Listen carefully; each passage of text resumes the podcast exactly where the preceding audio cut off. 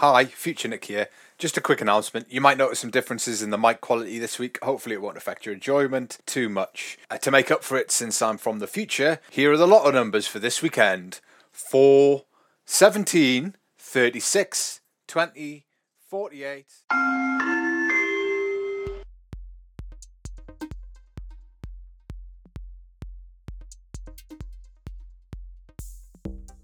Welcome to Decades from Home, a podcast about the weird and wonderful side of living in Germany. And all without saying, Dickers be home under spree. I'm Nick Houghton of 40%German.com and I'm joined by my co host Simon Maddox. How are you this week, Simon? Yeah, doing alright. I'm tired.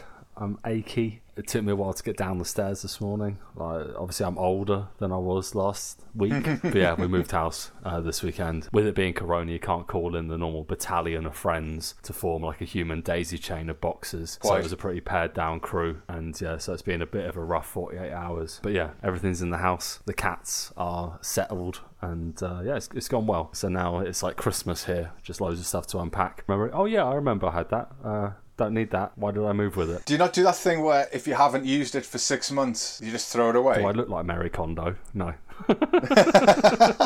does it bring you? If does it bring you joy? What brings me joy is very relative, of course. Yeah, we- we had a discussion this morning about if I had too many shoes or not, and I'm fervent in the position that I don't. And my wife apparently disagrees with me on that. There's a lot of stuff I realised I had in the kitchen that I definitely don't need, but most of it belongs to my wife and his baking equipment. Uh, and yeah, I'm not allowed to throw that stuff out. I haven't asked. I'm just assuming I'm not allowed. Hell no, I'm in solidarity with your wife. You know, you never know when you're gonna need a cake. I found like six toothpicks that have like paper narwhals on the end. So like the, the toothpick is his horn tusk. this is tusk. That's kind of cute, but why do I why do I need these? We're gonna move in in August, and like our policy is there's so much stuff in the basement that we just haven't looked at in a year, so that's just gonna go. I think I'll just pick up the boxes and just put them in the hmm. bin. I have no qualms. Like I hate that that part of living in a in a home for long enough where you just fill drawers with shit, and then you open a drawer and you're like, oh, I didn't realize I've got 17 Spätzle makers. And I just think it's it's that accumulation of, of shit that you have in any home that it's the best bit about moving is that you can get rid of it all. Yeah, I mean we we were pretty ruthless with ourselves when we moved to America because we realised that like to move intercontinentally is really the time to, to to pare down things, and so we did get rid of a lot of stuff then. Well, obviously with the baby as well, you've just got a lot more. There's three people's worth of crap. Even though she's only 13 months almost, she's uh, she's basically accumulated as much crap in a in a year and, and a month as we have in, in about two years living in this house. So I think you guys also invested in some very nice, high quality, massive Holz furniture, and that's not something. We, all our stuff's from IKEA still. yeah, yeah. I mean, it's going to be a horror story when we have to move that stuff. But I think we're probably going to get in a probably could get in a company or something to do it because we're I can't face moving house. It's the, the worst part of moving is the move, isn't it? Yeah, So I mean, this is the first time we've done a proper move where obviously it was just us, and we kind of tossed up the idea of like just doing what we did, renting a van and a few other bits and pieces mm-hmm. to make it easier. And I think we did the whole move for probably less than 200 euros, which I'm really happy with. That's a really it's a good price. But yeah, I, I'm knackered and my body hurts, so I don't know how much that's worth. Well, that was the thing when we when we moved here because we were moving cities. We got a company to, to, help us, and we got quotes and stuff. And what you don't realize is, like, we got these these moving guys, and they were machines. They were lovely blokes, three guys. They came from um, Chemnitz, and yeah, they were paid a lot of money to do the job, and they had to sleep in the van. We like offered them to sleep in the house because we didn't have any bed. We had our bed. We, we got here in the evening. and They're like, "We're going to build your bed." We're like, nah, we'll sleep on the mattresses. I'm like, no, we won't have that. And they did it. And then I was like, where are you guys sleeping? And they're like, oh, we're going to sleep in the van. And I was like, that's insane. That was that. That was what they wanted to do. That was what they were going to do. So I just got them a bit pissed by buying them a load of beers first. They don't get paid a lot of money, and it's sort of a it's a double edged sword where you you know you, you you need the help, but also at the same time you want to choose companies that are ethical. But I think a lot of companies just choose cheap labour from from the east of Germany, and and you feel a bit bad about that. It feels a little bit like taking the piss. But speaking to them, they were like, "This is the jobs that we're we've got, and, and that's the only option." So it's a bit of a funny one. the last moving company we used was was from America to Germany, and they like three guys turned up and just packed everything for us as well, which was something I'd never had before. But they did also steal a few piece, bits and pieces. Uh, some pain meds went missing. Really? Uh, things like that. Yeah, yeah, yeah. Realized that like ten thousand kilometers later, it's like where are my pain pills? It's like, oh, okay. they were really cool, like really cool dudes. I had a nice day with them in the house packing, but then when I opened up the boxes, like, okay, prescription medication has gone missing. That was a bit of a, yeah, a bit of an unfortunate turn. Nah, everything like they just did everything super fast. I went and got them some baked goods in the morning, and then by I think by lunchtime they were finished. Then they built yeah. all the furniture up and everything. They were tip top. I can certainly recommend them. It's still that that you got that weird sense that some someone's definitely getting taken advantage of in the in this equation, and it's it's not the company and it's not us. Yeah, I think it's the dude sleeping in the van. Yeah, definitely. I was pretty sure pretty sure that was the one. Yeah.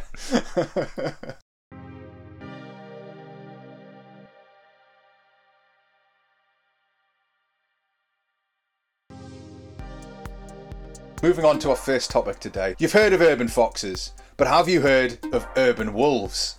Last month, a video started doing the rounds on social media. Shot during the day, it showed a wolf running through the empty streets of Bremen. How would you feel, Simon, if you came across a wolf in the middle of your street? Well, I imagine I'd be a little bit perturbed. and I think there's probably that split second was like, is that a really handsome dog or is that exactly, a wolf? Exactly, yeah. There are two movies, I, I need movies to teach me these things. So I need to know: Am I going to be like Liam Neeson in The Grey, or am I going to be Kevin Costner in Dancing with Wolves? I'd like to think that I'd be Liam Neeson, but I'd probably end up just like putting on a really nice Apache rug and trying to be like, mates with them, calm the beast. I remember the, the, my biggest fear as a child was wolves. Why? Is this Little Red Riding Hood haunting you? No, I had well, I had a storybook. I had one of those storybooks on tape. I think it was a Disney storybook, and it was a picture of a wolf that was the most terrifying thing to five year old Nick. For so long, wolves were the most terrifying things. Like werewolves, wolves, anything like that. There was a TV show that was that was on Channel 4 as a kid called Eerie, Indiana. Oh, yeah, I remember, yeah. There was an episode with werewolf in that that gave me nightmares. It was, yeah, it was a real thing. But so I've always had a little, not like a phobia or I don't have a particular fear now.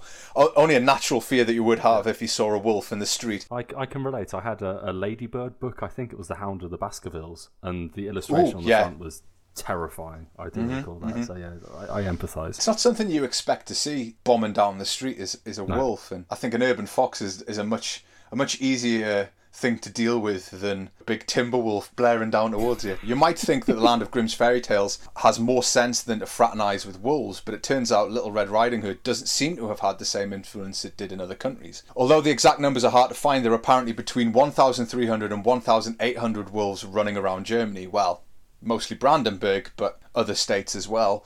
After almost a hundred years of exile, the wolves are coming back. Do you welcome the return of the wolf? I think that's an album name, right? That's an album name, Return of the Wolf. If it's not, it's going to be my, my first album. a Duran Duran making a comeback. Yeah, uh, yeah. Do you welcome the return of the wolves? I mean, I love the notion of exile for the wolf. Uh, you, sir, are banished. It's a very nice notion. The idea of wilderness is something that's, I think, really important, and it's something mm-hmm. that I definitely fell in love with when we were living in in the US, and we spent a lot of time in obviously the Pacific Northwest and, and British Columbia yeah. in particular. And that part of Canada is special. It's incredibly special, and for hundreds of years, First Nation people have been fighting against the British Empire the Canadian government to protect these wildernesses and, and keep mm-hmm. these kinds of animals like wolves and bears and mountain lions and all these yeah dangerous animals but they all of course deserve their place in the world. So i mean if i found out there were a hundred wolves being relocated to my my particular new neighborhood i'd probably be a little bit concerned about it. But in principle i'm all for it. I think yeah get the wolves back to the uk get the bears whatever. If, if they lived here before I'm totally fine with them living here again. GPS them if we need to give people that particular sense of security, but they were here before us, so why not? I know there's a lot of stories in the UK mm. about rewilding, and I think this is a big part of what's happening in Germany. Is they've already reintroduced wild yeah. boar back into enclosures in certain areas of Germany. I think they run wild, they're actually properly wild in Austria. Because mm-hmm. I think there was a story about wasn't it like the, the Austrian PM or it was an Austrian politician or someone got chased yeah. by wild boars a few years ago. I recall one one time years ago we were driving over the Alps and we saw a car uh, that had been, it looked like it had been hit by a truck. It was completely written off at the front end, uh, and we stopped to find out what had happened, and it had hit a boar.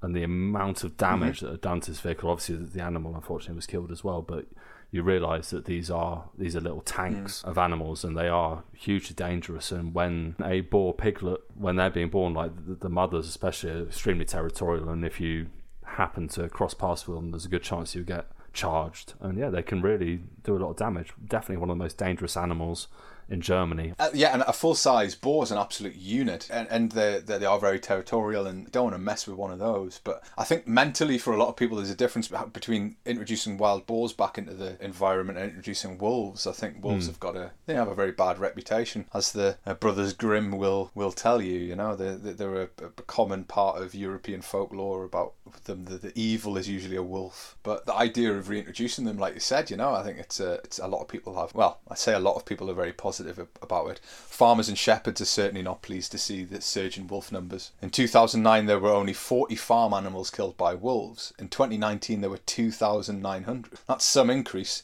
The, the cost to farmers, both financial and emotional, can take its toll. I think farming, especially today, is, does have a bit of a bad reputation, and people have a sort of a misconnection with mm-hmm. it. I mean, farmers as an industry have been taken advantage of in the most disgraceful way, and I mean, suicide rates in that industry, people losing their their family homes after multi generations, people having no choice but mm-hmm. to change careers for the good of their families. I mean, yeah, I'm very happy I wasn't mm-hmm. born into a farming family because I think it is one of the hardest industries to work in. And only people that live in the countryside nearby farmers are really understanding and sympathetic. I think, yeah, politicians just assume they'll carry on doing the hard work, but they get gouged on prices. They're forced to do all sorts of things by companies. Obviously, what we're talking about here, mm-hmm. uh, farmers losing livestock to wolves, is very different from, let's say, the chicken industry in the US, where the farmers are, aren't even allowed to give their chickens fresh air or, or things that they yeah. want to because of the, the requirements from the manufacturers that provide them with those chickens. It's, it's a, mm-hmm. a, difficult industry. And yeah, you're absolutely right to mention the emotional toll. Finding one of your sheep, let's say, that's been taken out by a wolf has got to be a horrible thing to deal with. It must be very traumatic for everyone involved. So yeah, mm-hmm. I, naturally I feel bad for them, yeah. There was a couple of videos in, in the article that I read that had interviews with, I think it was a farmer in, in Hesse, it might have been Brandenburg, but the interview, mm. and he, you could see how upset he got about the loss of his livestock. When you when you're a shepherd, especially, there's there's a, there's a big connection between you and, and the flock, and, and you have mm. an emotional connection, but also it's your it's your livelihood. The whole job of a mm. shepherd is not to lose your sheep, isn't it? It's kind of the, the mo of a good shepherd is you don't lose them, and to, to lose yeah. them in that way, especially in a way that you can't control. And I think that's I certainly do feel for them in that respect. But compensation for animals lost to wolf attacks, as well as funding for protective fencing, are some measures that have been introduced to support farmers. But it does seem that the wolf uh, farmer relations are unlikely to improve anytime soon. Every three to four years, the wolf population doubles, says Brandenburg's agricultural minister Julia Klöckner. That is quite a, mm. a, statistic. Obviously, it's increasing, and I think a lot of people see that as a positive, but there is a real downside to all of this. With the Greens riding high in the polls before the German national election in the autumn,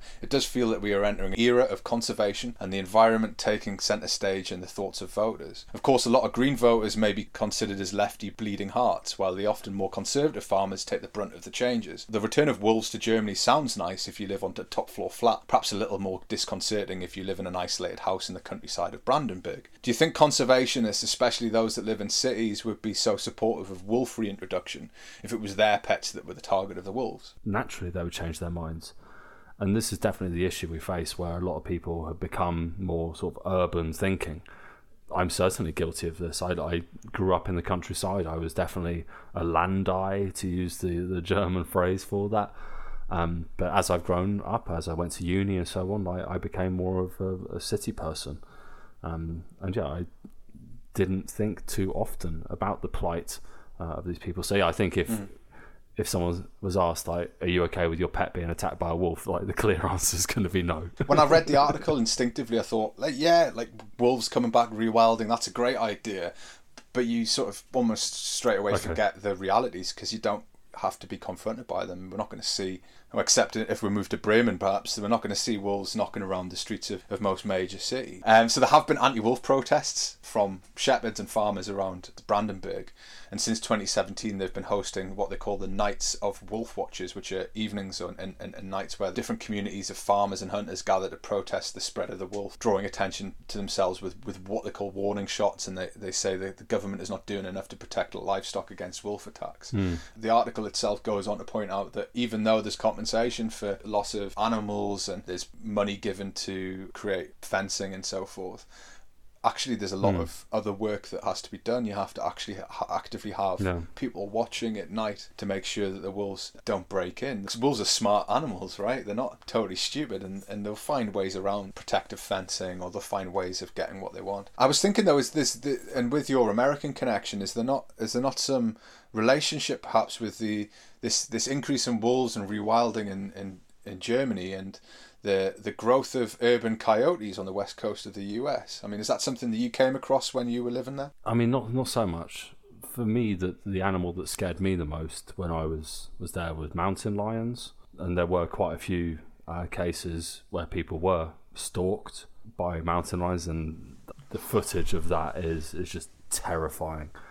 Um, and yeah, not long before we left, there was a couple of mountain bikers. One of them was killed by a mountain lion. Like pulled off his bike, and then the mountain lion chased the other guy, and I think it was five kilometers. He was basically like running from a mountain lion, and I mean that's an animal that in a fight you have basically zero chance of escaping. And I, I think I don't know if it's the narrative of Hollywood, but I think against a wolf solo wolf, which of course is quite rare. If you're going to be attacked by wolves, it'll be a pack. Mm-hmm. But I think on a psychological level, you, you fancy your chances a little bit more because it is in your head just a really big, nasty Labrador, whereas a mountain mm-hmm. lion is mm-hmm. something that you have no connection to. I mean, my cats don't scare me at all. But if they were like 50 times larger with claws the size of my fist, Yeah. I wouldn't be messing with them whatsoever.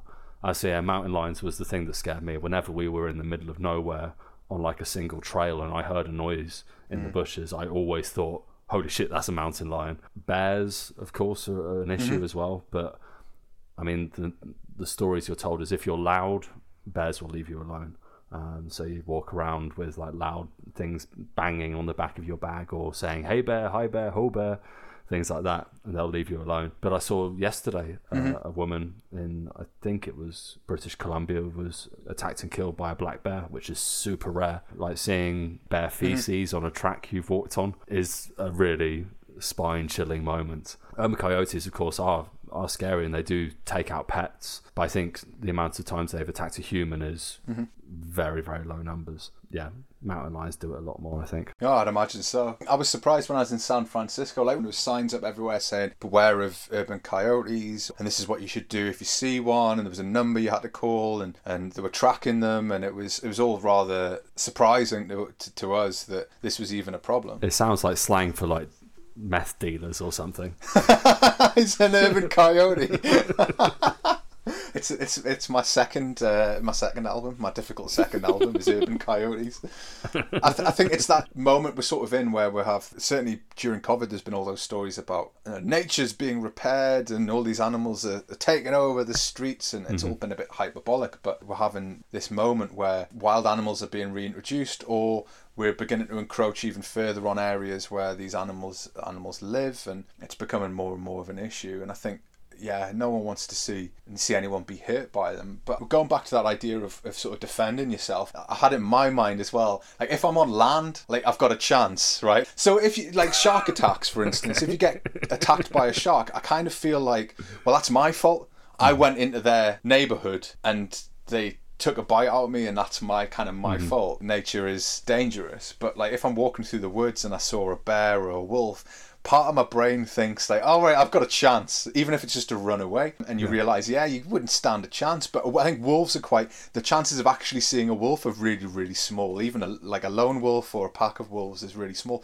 They're not going out of their way to hang mm. out around humans. There is a great video of a man in Canada where he like, it's filmed. He's sat down on the ground. I think he might be injured, and a wolf is like pulling on his boot, and it looks like it's about to like start chowing down on him, and he's like, "Go away, wolf, go away." Oh, you're beautiful.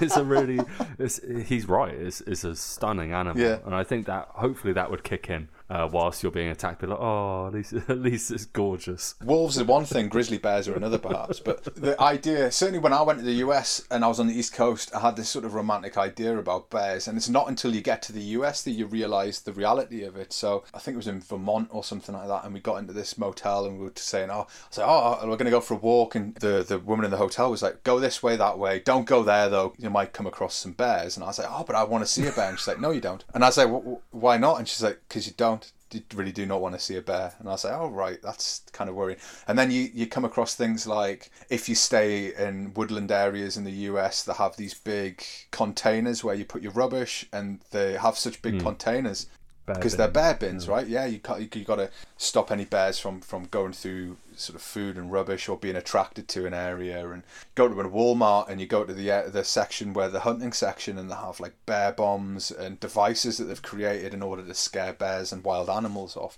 And you realise it isn't.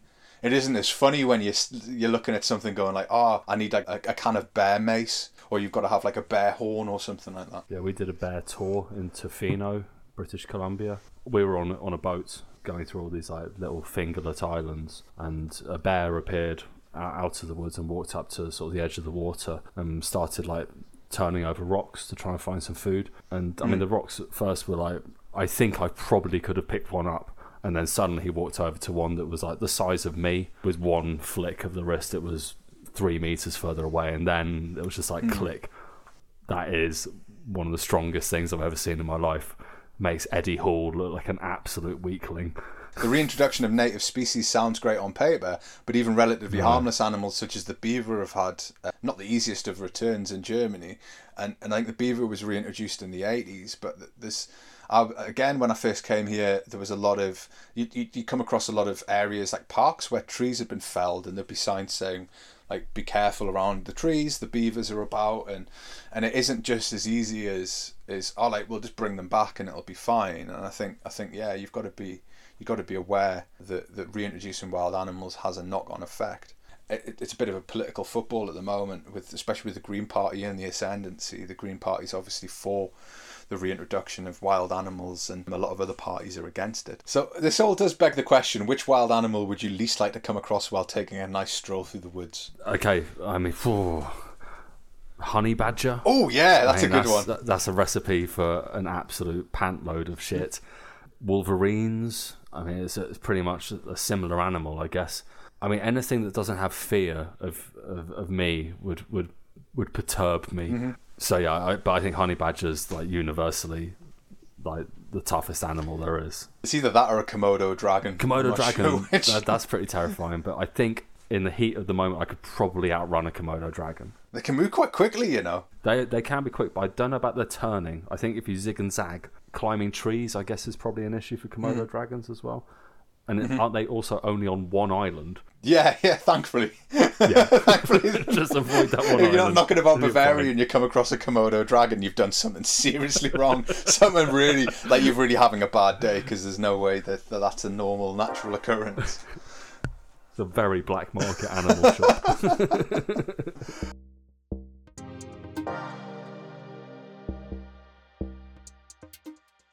Coming up to our next story, which is about Oktoberfest. Oktoberfest is known the world over as the most famous event in the German calendar, despite the fact that it's actually a rather regional event that occurs in Bavaria every September. Well, it did. Thursday saw the news that plans were afoot to host this year's Oktoberfest in. Dubai!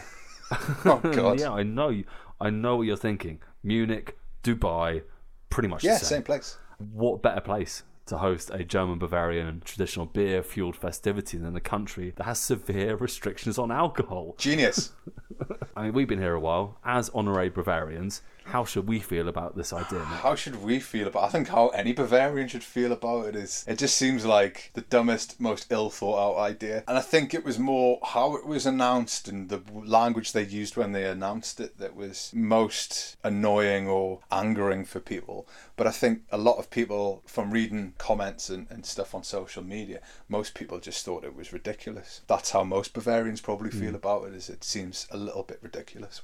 What do you think? they are polar opposite cultures in so many different ways that it's kind of hard to know how you can possibly make that work. Are they going to fly over all the sort of Kellners and Kellnerins to like make it feel authentic, or are we going to have like locals, as you would expect, serving? A lot of questions. I I mean, yeah, it just feels like the ultimate sort Hmm. of capitalist move. Considering that most Bavarians would take the piss out of any other state doing an Oktoberfest, even if it was Baden Württemberg, which is the state next to Bavaria, that were doing an Oktoberfest, the Bavarians would be like, nope, you're doing it wrong.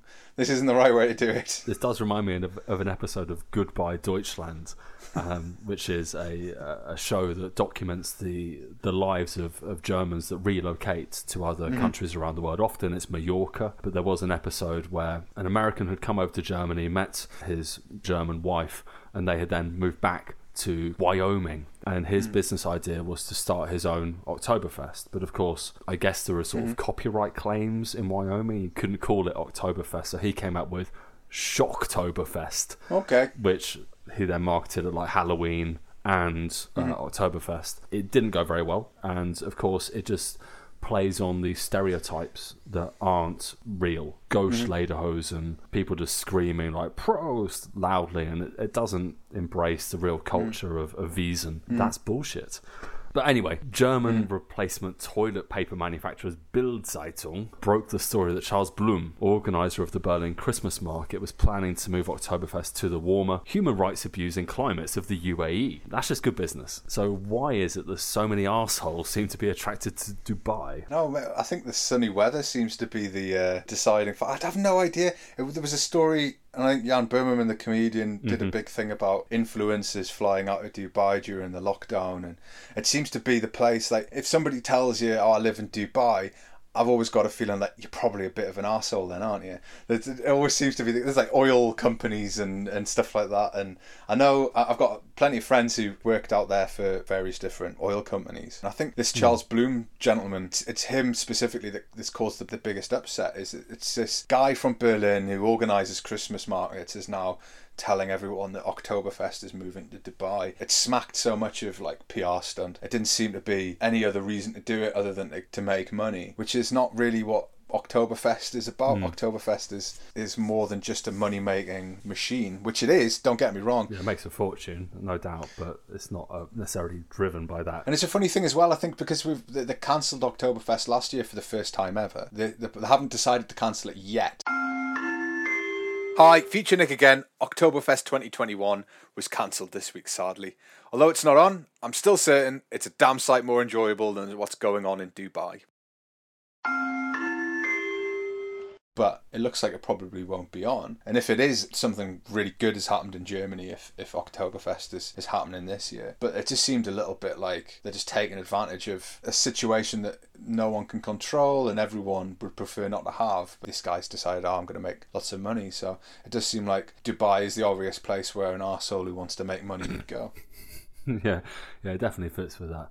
I mean, obviously, Oktoberfest does draw tens of thousands of, of international tourists who come over for what they think is going to be the, the biggest beer drinking event in their lives. All the people I know from the UK have come over and done it have either ended up in hospital or in confrontations with the police. It's not always going smoothly for these people because you think, way, sun's out, guns out, lads on tour. Like, it's just a recipe for absolute disaster. It should be enjoyed responsibly, uh, as all good alcohol should, I guess. Speaking to people in Munich that I know, they love Oktoberfest. They also hate Oktoberfest because it is when everyone just goes out and overdoes it and drinks too much, and there's a lot of damage done Yeah. to the uh, the Festplatz area and, and around the city. It's just you've got a lot of drunken people. It's not just tourists either. It's it's residents in Munich or people outside of Munich because obviously it's a big draw for, for Germans too. So I think there's there's a, it's a mixed bag. back to what the builder said. So they claimed that uh, there would be all the usual trappings of a good Oktoberfest. Um, they'd have the Bavaria statue, the Rumenthaler, the large Ferris wheel, place where they stone people to death.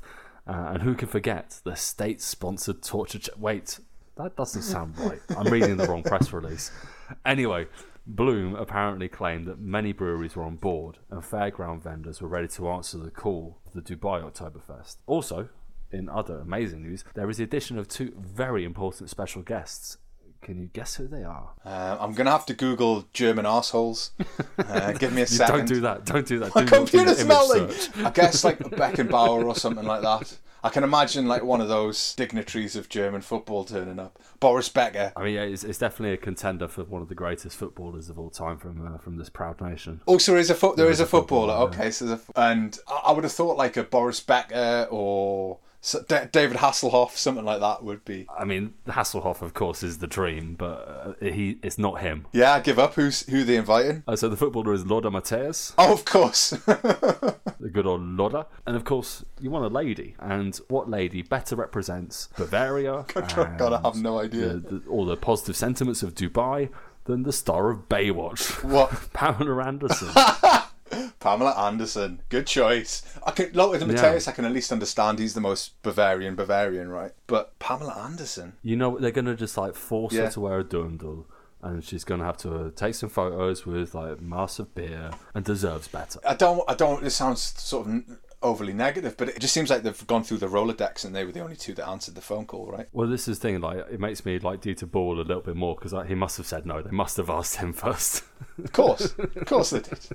Boris Becker's turned it down as well. He definitely got asked. So yeah, And that guy, that guy really needs a payday. You know, he's famously insolvent. So yeah, bizarre, bizarre selection of guests. Just uh, beg the question: Who's gonna, who's gonna turn up, right? I mean, who's gonna go to this thing? I, I think you you've hit the nail already. Instagram influencers, they're the ones that are going to go there, get dressed up, take a few pictures, say, "Oh my god, Dubai's amazing." I mean, I've no doubt that the customer service and the care you get from from the hotels and the companies that will be involved in this will be top drawer, but it's not a replacement. It's it's just it's another event they're just like bastardizing. Would you want to wear leather shorts in the, the desert? Does that even sound like a sensible thing to be doing?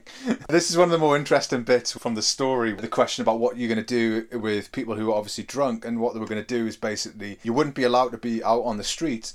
You would get a shuttle bus from your hotel that would take you to the fest area. You could drink as much as you want, and they would pile you back into a bus and take you back to the hotel. And I'm like, yeah, surely nothing's going to go wrong there. There's going to be no problems there. There's going to be no international incidents in this situation. I mean, I wonder how much they charge you for breaking a TV in a five star Dubai hotel. I imagine it's quite a large bill. Yeah, do you even want to commit a crime? Like, just don't do anything. Just go, have one beer, go back to the hotel, wait for your flight out of there. So I mean, yeah, we're not alone in thinking this is really stupid. There is definitely a hitch uh, with all this planning for Dubai, and that's mainly the fact that the city of Munich put out a statement distancing itself from the event. "Quote: Oktoberfest is a Munich original." And takes place exclusively in Munich. That's a direct quote from the city's statement. And this is the point. Oktoberfest is a Munich event. We live two hours away and we don't have Oktoberfest. We have other festivities that happen around that time that are sort of pretty close, but it's not Oktoberfest. So, yeah, the, the organizer of the Munich Oktoberfest, Clemens Baumgärtner, added that the idea was absolutely absurd, uh, quote, and that, quote, we will explore all our legal options to protect Munich's Oktoberfest. Uh, so that doesn't sound very supportive. Do you think that Munich should take legal action? It's a, it's a tough one because I know I think there is there's Oktoberfests all around the world. There's one in China that was, but in fact they, I think they call it the they call it something different. They don't call it Oktoberfest, but it's got sort of Oktoberfest related connections, and, and, and there's obviously a connection between China and Germany through through colonization in the in the early 20th century. And this Tsingtao beer, for instance, is, is still brewed to the Reinheitsgebot. So there's there's connections there, but they're like quite sensitive about making it. It's about about their culture as well. There's Oktoberfest events in America. I know. Uh, I think Pennsylvania has a few. I know that Texas has some as well. I mean, Pennsylvania nearly had German as their Mm-hmm. official language. It was, yeah, I mean, it is where the majority of Germans ended up. So this isn't some like bastardization hmm. of the culture. This was people moving over and taking their culture with them. So it's definitely a difference. It'll be very different from the Munich Oktoberfest, but it's kind of hmm. like that thing of champagne's only champagne if it's made in the Champagne region, you know. Wensleydale cheese is only Wensleydale cheese if it's made in Wensleydale, you know. The the hmm. problem I had with the statement Charles Bloom made was that he was saying that Oktoberfest is moving, like it, like he was had ownership over it, like it was a thing that, and I think that's what gets the hackles of Bavarians up is someone from, especially from Berlin. There's obviously a rivalry between Munich and Berlin. It's these sort of um, important major cities in Germany, and I think for him to say that, Yeah. it just it, it was all about grabbing headlines and less about what Bavarians really care about, which is like a lot to do with tradition and the, the way things are done and doing things the way they've always been done, which is something that people complain a lot about Bavarians being a little bit too much sticklers for the past. But in this instance, there's a reason. It's it's a very traditional festival. Yeah, you kind of feel that if he'd said Oktoberfest goes on or Oktoberfest is still available, that's that's very different from saying it's moving, threatening to take something Yeah. away. Uh, it's definitely a, a, a more sinister threat. I mean, as for the vendors, of course, Corona has been an absolute disaster for these business owners. The vendors promised by Herr Bloom, the business associations and groups in charge of providing beer, food, and entertainment uh, for the Oktoberfest in Munich said they knew nothing about the festival in Dubai. That's not a good sign. No, it's pretty bad communication there. So Peter Bausch, uh, the head of the Munich Theatrical Association, added, "I don't know anyone who's going there. Uh, so is this all just a PR stunt for some knockoff Oktoberfest?" Well, Yeah, definitely, hundred percent. It totally is. And one of the questions I wrote down was, "Does Munich have anything to worry about, really?" And I'm like, "Well, no. I I think it's no, it's no bad thing. Soft power is a very important part of of hmm. any country's foreign relations. It's not just about being militarily powerful or politically powerful. It's about being culturally powerful too. And I think there's benefits to to the soft power that Oct- Oktoberfest creates. I don't necessarily have a problem with Dubai having a Oktoberfest. I don't think most Bavarians really care but it's the announcement and the way it was announced that people really seems to be annoyed about that it is just in a moment where everyone's feeling a little bit vulnerable this guy rocks up with this oh i'm going to make some money here and if, if he wants to hmm. do it he could have done it in various different ways. He didn't have to make such a big song and dance out of it but he got what he wanted because we're talking about it i suppose. Indeed.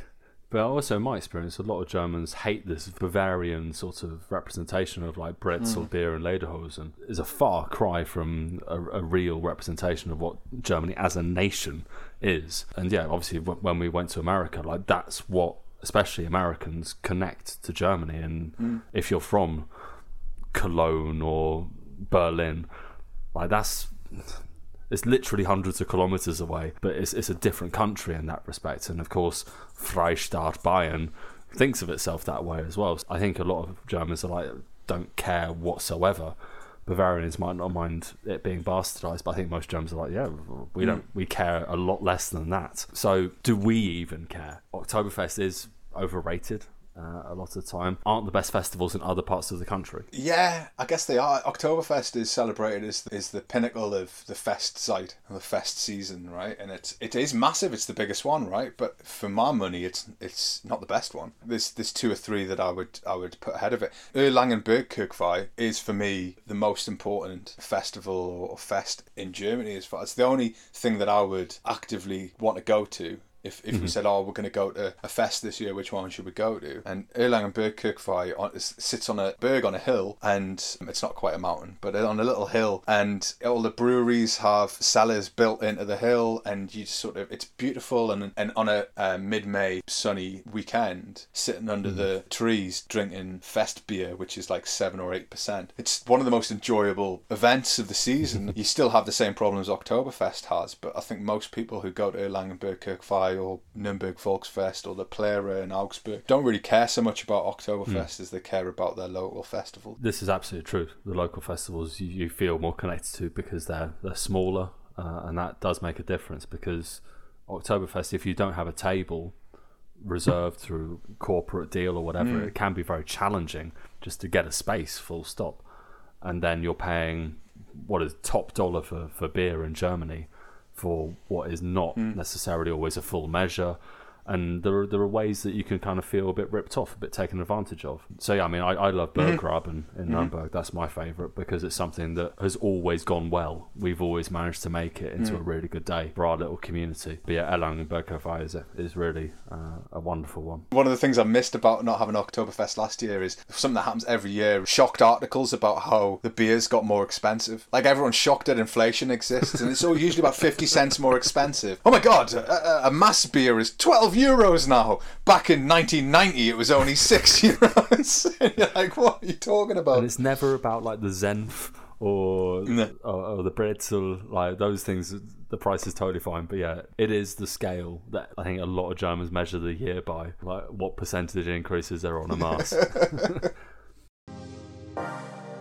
Moving on. Somehow, inexplicably, we've arrived at May. As the dust settles around Germany following a variety of May Day protests and marches throughout the country, there is another signal that May has arrived. Maypoles begin popping up all around the country, or at least they did until the corona crisis. In villages, towns, and cities in Germany, May is welcomed by various groups putting up traditional Maybaum or Maypoles, some reaching as high as 26 metres in height. The Maybaum is a common sight in the centre of villages, outside churches, or on certain fest grounds. Have you seen any maypoles yet, Simon? Not yet. No, I haven't actually. Off the top of my head, they might just blend in with all the other really tall trees. I don't know. I, I haven't haven't consciously noticed one this time around. I saw one the other day. I was quite happy to see it. I mean, there aren't so many maypoles going up this year as contact restrictions and social distancing prevent large groups and the various clubs coming together to put them up. It is a pretty heavy duty thing to put up a 26 metre high pole with a tree on the top. so it does take a team of people to do it. One of the more famous variants uh, the maypole in Munich at the Viktualienmarkt is still to go up, but in other areas the tradition is being kept alive by private companies and the fire brigade who are able to get around lockdown rules. Yeah, so the, I mean the fire brigade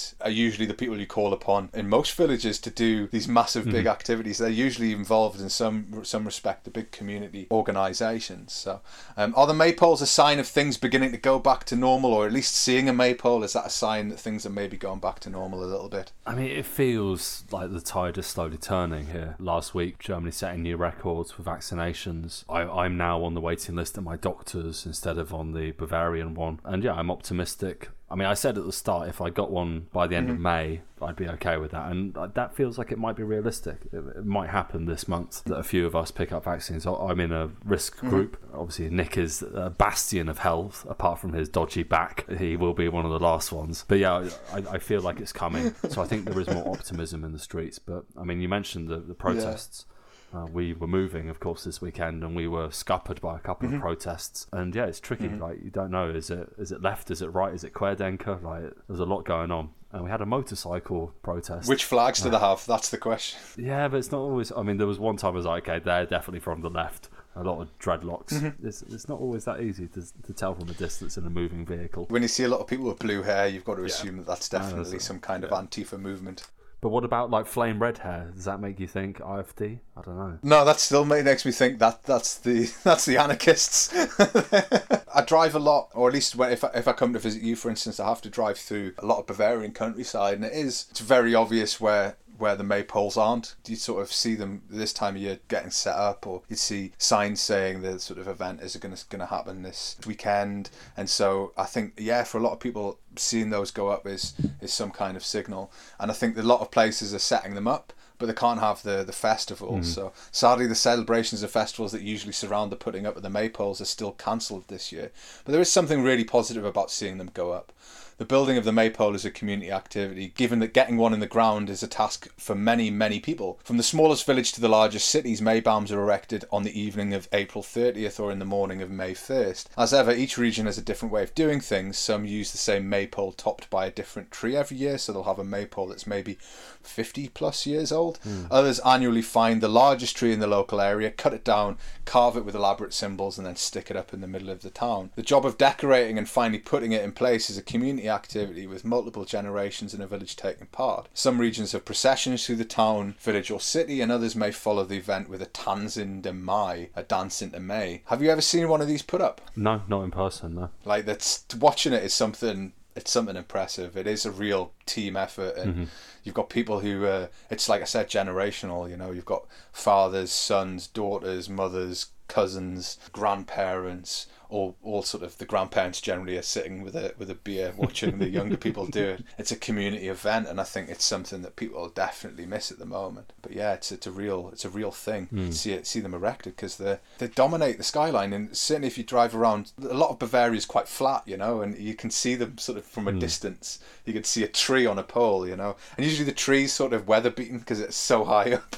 it's Hmm. been taken out. It's like this this conifer tree that's been lost all its needles, and it's just sort of waving in the in the wind. the Maybaum festivities are cancelled, and so are some of the more curious customs that go along with it, such as the theft of the Maybaum. Villagers across the south of Germany not only plan to put up their own maypoles, but often they also spend a hell of a lot of time attempting to steal the Maybaums of nearby villages. To steal a rival village's Maybaum, which is called Maybaum Klau, can mean bragging rights all year round, while losing your Maybaum can mean 12 months of shame. In some areas, the night before the Maybaum goes into place becomes a chance to win some local pride at the expense of their neighbouring villages. Having selected the right tree, decorated it in preparation for the festivities, the village then begins the grueling task of an all night vigil to prevent their prize conifer from being stolen by marauding bands of rivals from other villages.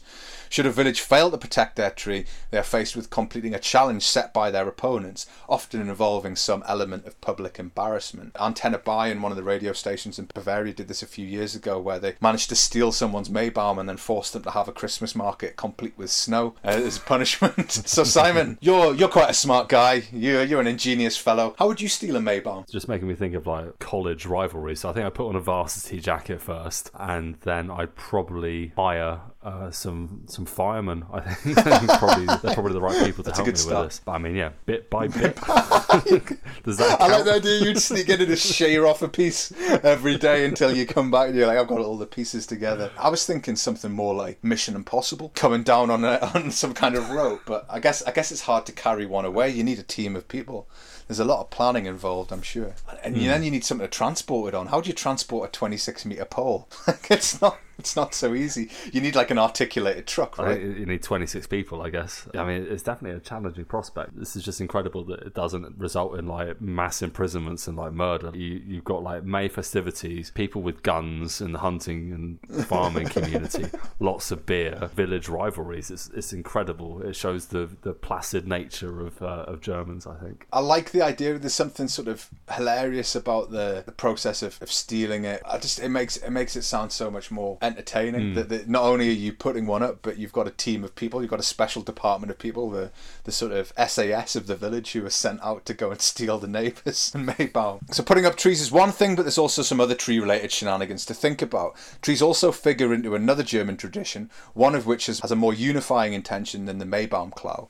On the night of April 30th, young German men can be seen under the cover of darkness, leaving small decorated Maybaums outside the homes of young ladies. These trees signify, if not full on love, then at least a passing fancy in the recipient. Flowers might be the more traditional method of expressing a person's feelings, but at a pinch, a nicely decorated tree will fill that gap. However, be wary of trees decorated in white. Those are not delivered with romantic intentions, but as a warning that the occupant of the home is either unwanted or worse, an enemy. The world may still be adjusting to the concept of online bullying, but in Germany, people have to get to grips with coded tree messages. Have you ever given someone a tree, Simon? Is that something that you've done? I, I actually have. I gave I gave my mum a tree. Yeah, yeah. I, I, I gave her when when her and her husband got married. Uh, yeah, we got them a tree planted in the garden. Yeah, it's been relocated Mm-hmm. Oh, once nice. since.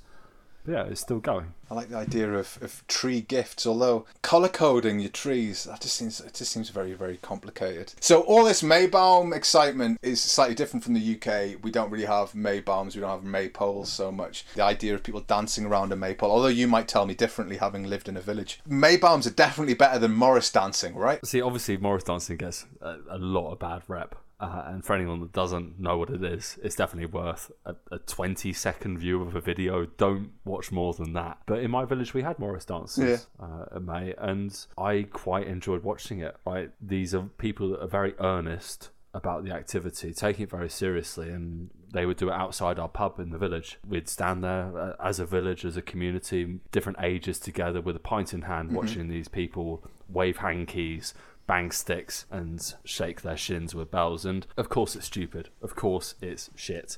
But it's also quite charming uh, and quite quite nice It's not something I would ever do myself. In the northeast, we have sword dances. It's a little bit more exciting. You got to up it, haven't you? Yeah, yeah. It's the northeast man. Why we're not pouncing Soft around with hankies. with their bells and sticks. Yeah, here's the sword. well, I mean, the, it's say sword. It's like two. Let's get like a handle at one end, and then there's a, a thin metal strip, and then there's a, a handle at the other, and they sort of do an interlock and dance with all these, these swords. And it's it's similar sort of idea. It's a celebration. They'll go around the pubs and do it, and it is something to see. But yeah, it's a little bit different from a mm-hmm. team of, of villagers putting up a maypole. I mean, it, it speaks to how many engineering degrees there are in Germany.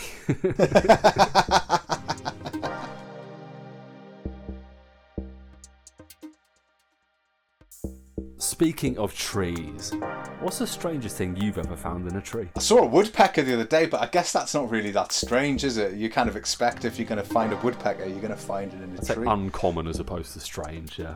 It'd be strange if you um, found it underwater. Can't think that I found anything. I was I was a big lad as a kid, so I didn't do a lot of tree climbing, so I kind of avoided it. I, I stayed very much on the ground as an advisor. And now, I've, what about you? Have you ever found anything weird in a tree? I, I used to live in, in the woods, and so you would find like weird discarded elements. Pornographic magazines was a pretty standard thing to find in the woods. But you would never find them in a tree, right? You wouldn't. You would I think like. once I might have found it in a tree. It might have been like found and then sort of presented in the tree. I don't think the person discarded it in the tree, but I think it became like ornamental. It is a thing that doesn't happen nowadays since, since the advent of the internet. But like, yeah, as a as a kid growing up, we had a woods near near the housing estate I grew up. That's where you would find it. Like people would just leave pornographic magazines lying in the woods for kids to find.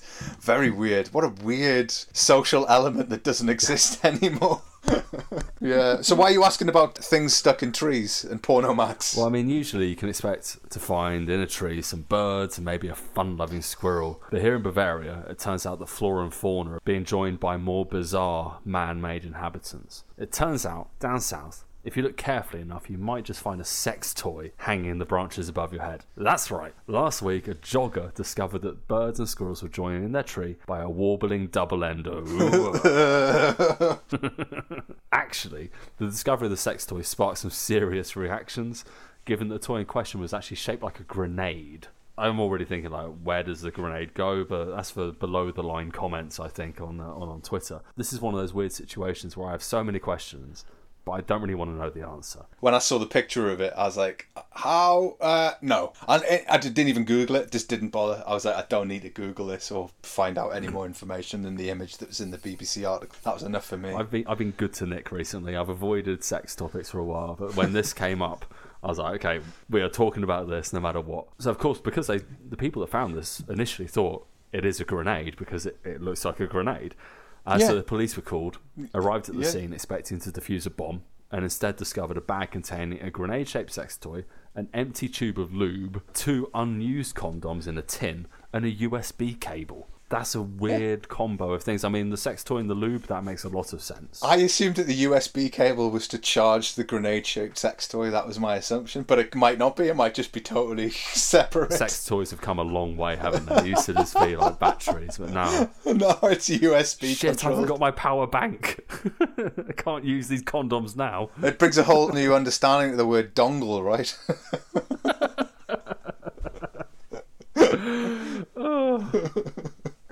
This is good.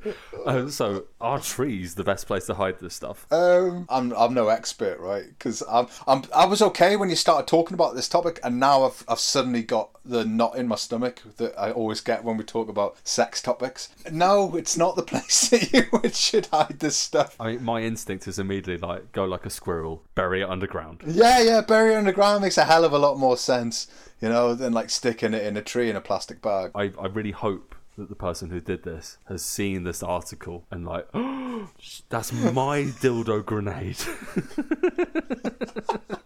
the flash of terror. Just cold mortified. sweats. oh. Imagine having to do the DNA check on that. That's where my charging cable is.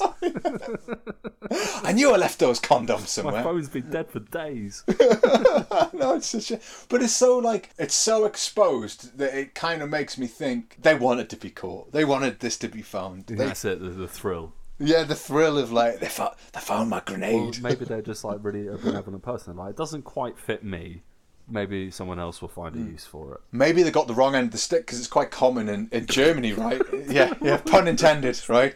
Um, the maybe they got the the wrong idea that because in, in, in Germany it's quite common over Easter to hang like Easter eggs off of trees. So maybe like they were just like, oh, I don't have any Easter eggs, but I do have this grenade dildo and some lube. like, in the tree you go. Yeah, again, it's just, every time you look at this list, the empty tube of lubricant and the unused condoms, like something's happened. Something's been caught. Lots of questions, right? Yeah, I think I think this is a, a case for uh, some sort of hard-boiled detective of some description. Well, I mean, case is the right word. I mean, the police were, as expected, pretty confused at the discovery. So much they had to do some research online. I mean, imagine putting that into Google. Officials added that an online search confirmed their suspicions that, quote, there really are sex toys modelled on hand grenades. You have to have given that job to the intern, right? There wasn't there wasn't the chief inspector doing that. Well, I like to think there's some like veteran police about to retire. It's like I've seen this before. It's, it's, it goes in your bum. I was one day away from retirement, and now my eyes are soiled. And now the poor police precincts of this Bavarian region are just constantly getting me adverts for, for different weaponized dildos. It makes you wonder, like, if you can get grenade ones, what other other ones can you get? It's just mind-boggling. Like, even when I looked at it, I was like, it doesn't even look like. It looks more like a fake grenade than it looks like a sex toy. Like, it just. That that's sort of one end of the spectrum, isn't it? You have people that buy things like I mean, the, the rampant rabbit was like the number one best-selling uh, sex toy in the UK for years, and you couldn't say, "Oh, that's not a sex Yeah. toy." But I imagine for a lot of people, the appeal is you can be like, "No, no, no, it's a grenade. Don't touch it. it might go off."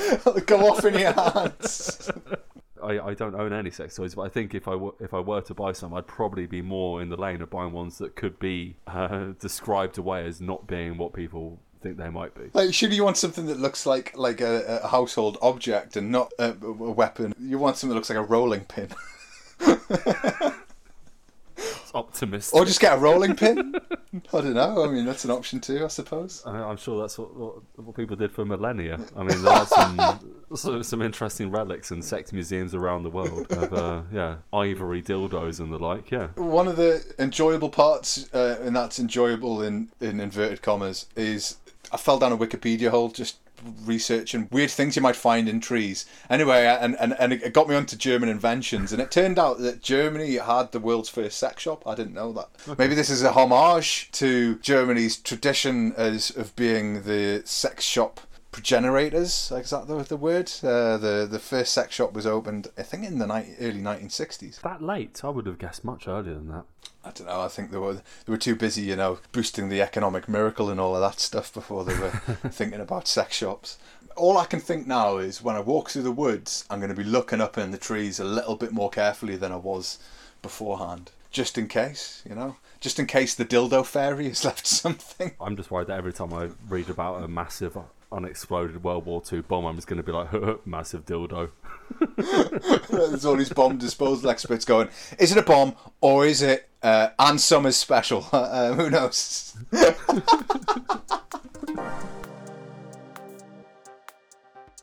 Moin moin, that brings us to the end of the show. Before we once again disappear out of your ear holes, I want to thank our ever supportive listeners, Snooker, Tenyard, Karen, Maurizio, Nick, and Steve for spreading the word.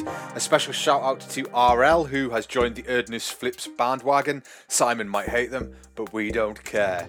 If you want to help us out with a retweet or just want to share the show, don't forget to tag us with hashtag decades from home, all lowercase, so we can find you and give you a shout out on next week's show. As ever, if you have any questions, feedback, or maybe an article or topic you'd like us to cover, you can tweet Simon on at decades from home. You can tweet me at 40% German.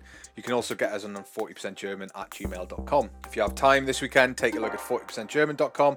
Weekly articles are up every Saturday. All that's left to say is thanks and bis zum nächsten Mal. Tschüss!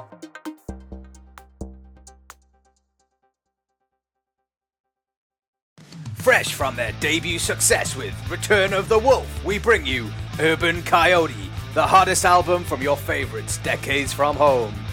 Enjoy such hits as I Love You Like Lunchtime Kebabs and Was für ein Geschichte and You Can Say You to Me, an album that NME called Adequate and Rolling Stone described as existing.